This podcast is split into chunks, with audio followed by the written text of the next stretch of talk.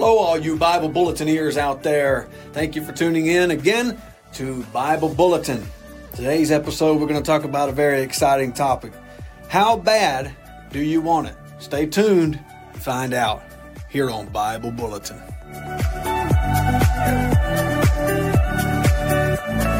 Praise the Lord, everybody. Welcome back to Bible Bulletin. I'm so happy that you're here. I'm glad that you're tuned in and that you're a faithful listener. If you're a new listener, I am thankful that you're going to be a faithful listener. I'm thankful for all the likes and shares. All of that really means a lot, and I appreciate it. It really means a lot. And I thank you so much. You take time out of your day to share this, to like this, to send this to someone who it can benefit. And that's the mission here at Bible Bulletin. I want to provide something that you can benefit from, that I can benefit from, and that you can send to someone who maybe they need a little help on that particular topic. And uh, they can get some help right here from Bible Bulletin. This is all made uh, possible by you. Thank you for those of you who have given gifts. We appreciate it as you can see, you may be able to see some of the improvements being done. I know you'll be able to see it in the quality of video in the future, the quality of uh, of uh, video compilation and editing in the future. Um, microphones, stands, lights, all this stuff has come to pass. Foam, so that I can be a little more vibrant in here and be a little bit more excited without worrying about getting some sort of uh, feedback. And so I'm grateful for that. Grateful for all you do. Amen. I don't want this to be just some low speaking monotone uh, podcast. That's the one thing that that I wished I could have improved on the previous episodes. Now that we have foam in here, we've got microphones. I've got some even some more sound equipment coming to help. I'll be able to get a little bit more excited without worrying about feedback and all of that. So, um, thank you. Thank you very much. All right. Here on Bible Bulletin, we are going to get into the Bible. We're going to get into the Word of God. And that's what we'll do on every single episode. We're going to open our King James Version Bible and read it. I do not care which version you're reading from, but I do prefer the King James Version Bible because it's so beautifully written it's so poetic and it's what I cut my teeth on. So yes, host is uh, pulling some privilege here. Amen. and enjoying enjoying uh, reading from the King James Version Bible. So if you'll go to your Bibles to the second book of Kings, we're going to go to the 13th chapter and read from the Bible in the second book of Kings, the 13th chapter. The title for this episode is How Bad Do You Want It? And I have no doubt that if you've been in church any length of time, then you've probably heard this setting of scripture preached with a similar title. And, and you wonder, okay, I've heard all of that, but I'm going to tell you, we got to be on fire for God. We have got to be on fire for God. Let me tell you what's been going on lately in my life before we get into this reading of scripture. Um, God has truly been blessing. I mean, we are, I'm in a church that we are on fire for God. The ministry team is on fire for God. Any, any member of, of, uh, working member of the body in our local assembly are on fire for God. I thank God for my pastor, Pastor Tony Hegwood. Uh, he and I went and prayed for a woman yesterday. She wanted a Bible study. We did our 60 minute by uh, 60 minute, Lord have mercy. Let me straighten that out. A 60 second Bible survey, a 60 second Bible survey. We copied it from Brother uh, Nathaniel Urshan, who started this down in Florida. And so we decided to give it a shot. And we've got some Bible studies lined up from just a just a short amount of door knocking. So people say door knocking doesn't work. It does work. You will have some fruit for that labor. I promise you, if you do it right and you listen to people who who have done it right and done it well, learn from them. They're doing it well and it's working. So let's see what they've got to say. And so we did that. We went door knocking, and uh, Miss Amelia wanted a Bible study so bad when I called her to set up a schedule for a Bible study. She didn't answer the phone because she didn't recognize my number. About two weeks later, she called and she is apologizing on voicemail. I'm so sorry. I didn't recognize your number. And that's why I didn't answer the phone. She'd been sick with a pneumonia. Um, shortly after we knocked on her door, she was sick of pneumonia, been sick, and she wasn't able to eat any food. She's not been able to really talk. Um, can't hold down. She wasn't able to hold down uh, liquids or solids, anything and uh, she'd been losing a lot of weight. So um, she called and left a voicemail. Called me twice, left two voicemails apologizing for not answering the phone because she really wants a Bible study. I mean to tell you, people are hungry for God. And so we, I called her back and told her, I said, well, I, I, don't suppose bringing you any food will do any good if you, if you're not able to hold it down. I said, but I tell you what, I'm going to pray for you now over the phone.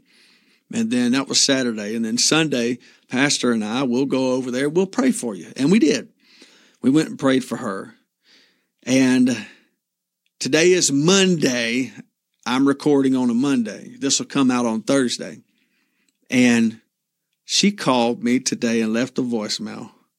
And I don't I don't know why I didn't hear it ring, but it's one of the most beautiful voicemails I've ever heard in my life. She called praising God now, I'll tell you, while we were praying for her, she went to speaking in tongues and praising God. Holy Ghost moved all in her house, and we had a great time. I don't, I, I never, never met her before. We just went to pray for her and love on her, and, and God healed her. She called and left this voicemail of how God was healing her and she could eat. She ate a whole bowl of something she enjoys. I can't remember what the food was, but she was about to eat some chicken and hamburgers and all this. And I thought, if you're about to eat a hamburger, you must be healed. and uh, she was she was praising God. She ran out of time on the voicemail, leaving me all these praises to God. She said, "Praise the Lord, praise Him. He's so good." and she got me all fired up and worked up. And uh, I'm excited and I'm praising God. Hallelujah. Because he is great and he is greatly to be praised. It pays to be on fire for God. It pays to be on fire for God. And so this is just one of many, many, many things God has been doing. Uh, and I know if you're on fire for God, you're seeing miracles, signs, and wonders, and, and important to that, very important to that, and more important than that is that the greatest miracle of all, you're seeing people baptized with the Holy Ghost, baptized in the water in the name of Jesus Christ. I think the greater things that you're doing than these, when Jesus said, Greater things than these shall you do, I think those greater things are being able to see a soul changed, a soul turned around. Because Changing matter that is subject to the voice of God is a miracle. Changing a man who ha- who can choose whether or not to listen to the voice of God, that I think is a greater miracle. And the fact that the body of Christ is playing a part in this, I think that is the greater things than these shall you do. Greater than walking on water. Greater is helping somebody receive the baptism of the Holy Ghost, helping somebody else get on fire for God, helping somebody else see that fountain of living water flow out of them as it flew, as it it flowed out of you and into their life. It now flows out of them and into those around them. Praise God. Isn't he so good? As you can tell, I'm hyped up, excited. I'm thankful for your donations that helped to put some of the foam in here. Now I can be a little more vibrant and excited. Those of you who know me personally outside of this podcast know that I'm a very excited person, a very hyper person. You cannot, if you've never met me, I know that you were not able to tell that on previous episodes because I was afraid of echo and I was afraid of, of sound uh, coming back into the microphone and creating that, that nasty noise, you know. So, I, because of the technology that I had, but thankfully, thanks to those of you who have given and helped out, we have the ability to get a little more vibrant. And you can tell and you can see the real Jonathan Kagabine on Bible Bulletin. Well, this is Bible Bulletin, and as I said, we're going to get into the Bible. How bad do you want it? Second Kings chapter 13 and verse 14, now Elisha was fallen sick of a sickness whereof he died. And Joash, the king of Israel, came down unto him. He came down to visit Elisha. And he wept over his face and said, Oh, my father, my father, the chariot of Israel and the horsemen thereof. You can see that King Joash thought an awful lot of Elisha, and that was earned. Elisha well deserved that respect. He was a great man of God very humble servant of God, used in mighty ways. And Joash knew this. And he said, he called him father, and he, he said, You're the chariot of Israel, the horsemen thereof. He was mourning the apparent and inevitable death of Elisha. And Elisha said unto him, Take a bow and arrows. And he took unto him bow and arrows.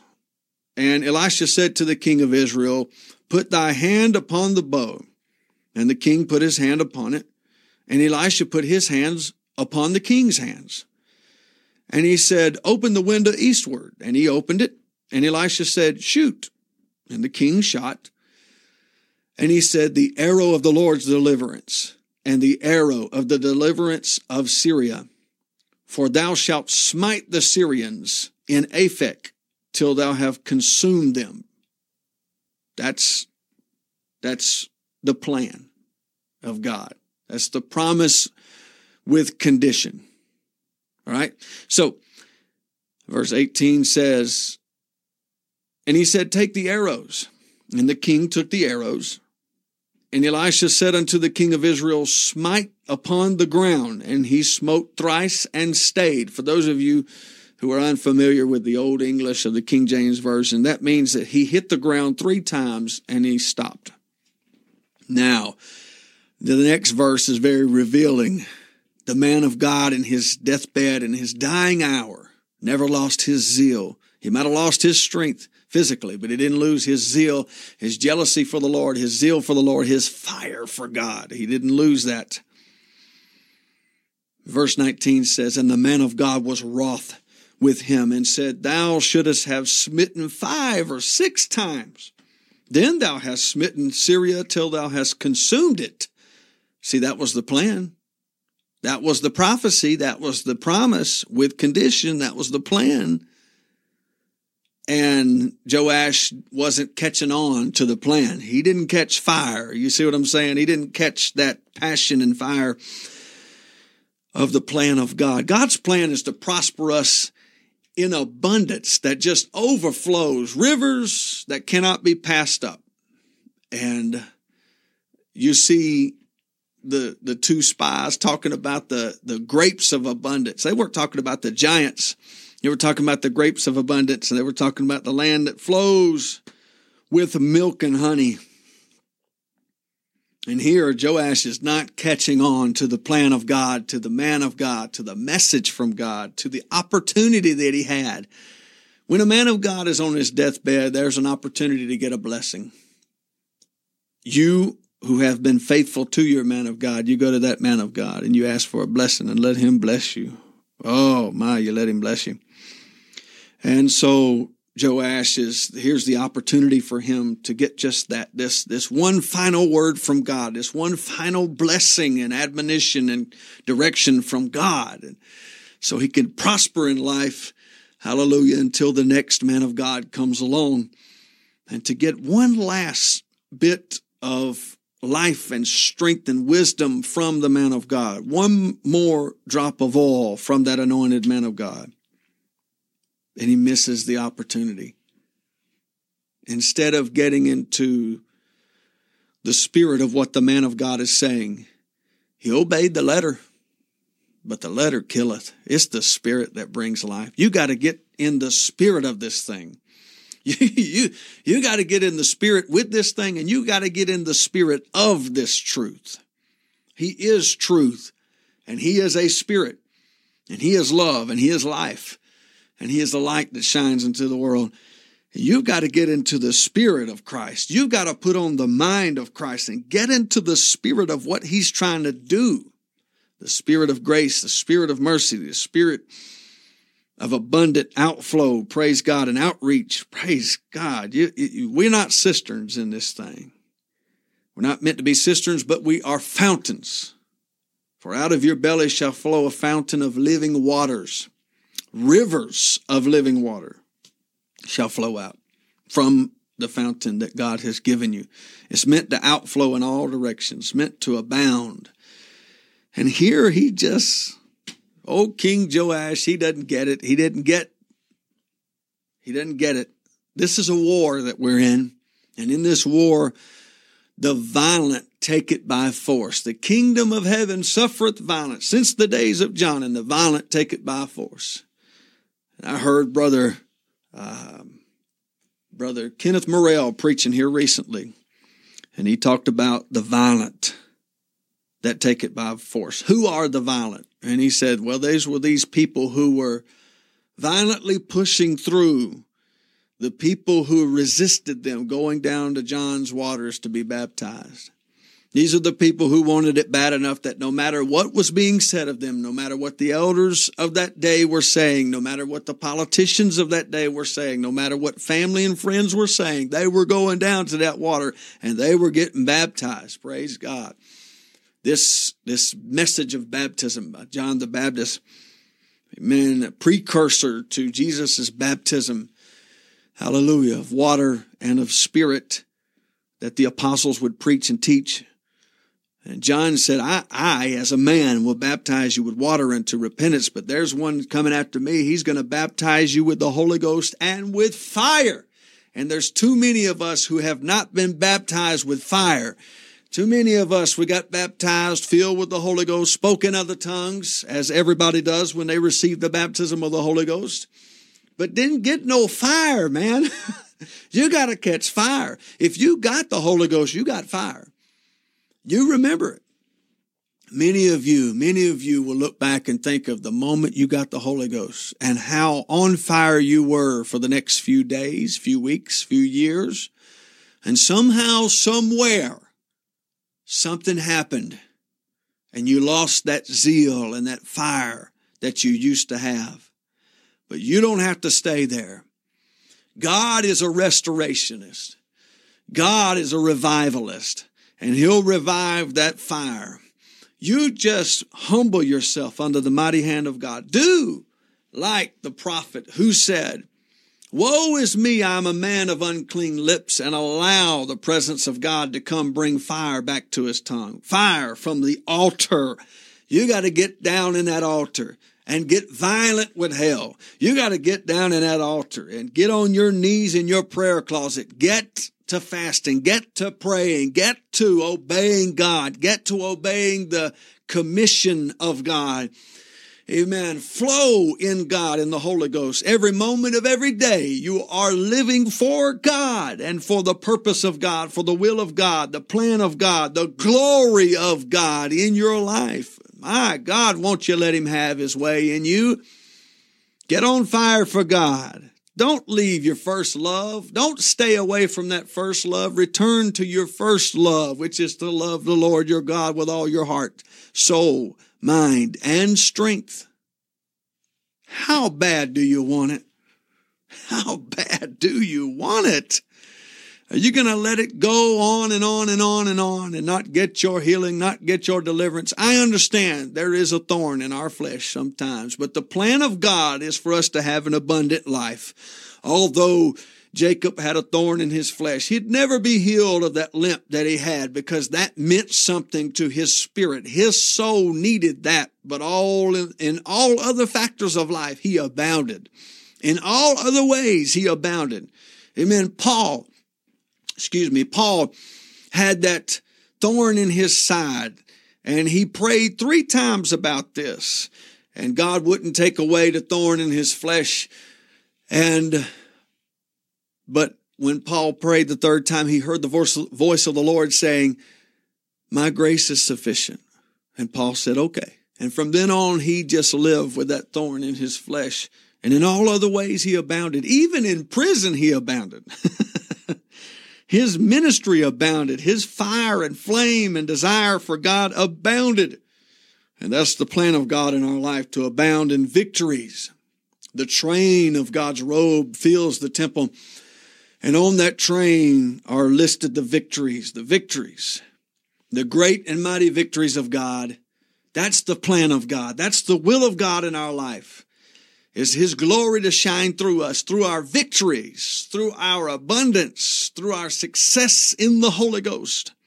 When we go to prayer, our prayers, because of our fluent and consistent fighting in the spirit realm, we become familiar and we become effectual and fervent in the spirit world. When we pray in the Holy Ghost, when we pray and step into that spiritual dimension, we are successful in that dimension because we have surrendered this vessel as a tool unto God, as a spiritual vessel, not a carnal vessel. We've not been walking after the flesh, but after the spirit. We have been denying the flesh. We have been rejecting the flesh. We have been walking after the spirit. And now when we step into that spirit realm, the devil has no tool left to work with. He has no enmity for him as the enmity to work with. And so he's not able to have success over you when you step into the spirit realm. I want to ask you this question. Just how bad do you want revival in your life? How bad do you want success spiritually? How bad do you want revelation from the word of God? Will you just indifferently smite the ground three times or will you get after it? God bless you in the name of Jesus Christ.